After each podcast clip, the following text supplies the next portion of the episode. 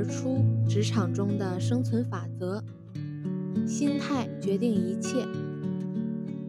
作为一个员工来说，最大的压力莫过于工作不顺、办事出错、竞争失利、陷入逆境。很多人相信转败为胜是命运转机所带来的结果，但是完全指望运气的人始终都是要失望的，因为他们忽略了，在一个人重新成功之前，还有另一项重要因素，那就是命运的转机是可以随人转换的。所以，请摆正你的心态，因为它决定着你的一切。艾迪·坎特在一九二九年美国华尔街股市崩盘时赔得倾家荡产，但是他的恒心毅力还在，勇气尤佳。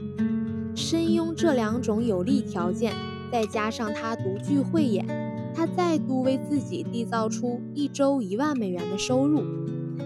如果有人有恒心毅力，在困境中依旧能有所作为，很多失败过的人为了生活，只是再度投入激烈的职场中，同时又害怕失败，以致压力一直积攒下去。陷入如此困境时，即使依靠医师或药物，也无法完全根治，要依靠自己的力量。切断这种恶性循环，重新出发。你是否看过这样一条广告？胃疼，工作忙的吧？光荣，也就是说，当你晋升到一定的地位，必有相当的责任等着你扛，很自然的会引起一些胃痛之类的症状。但是，假如你在工作上表现得风风光光，但却不知道如何保护自己。为此而催患十二指肠溃疡住院，甚至危害到生命，不是很划算吧？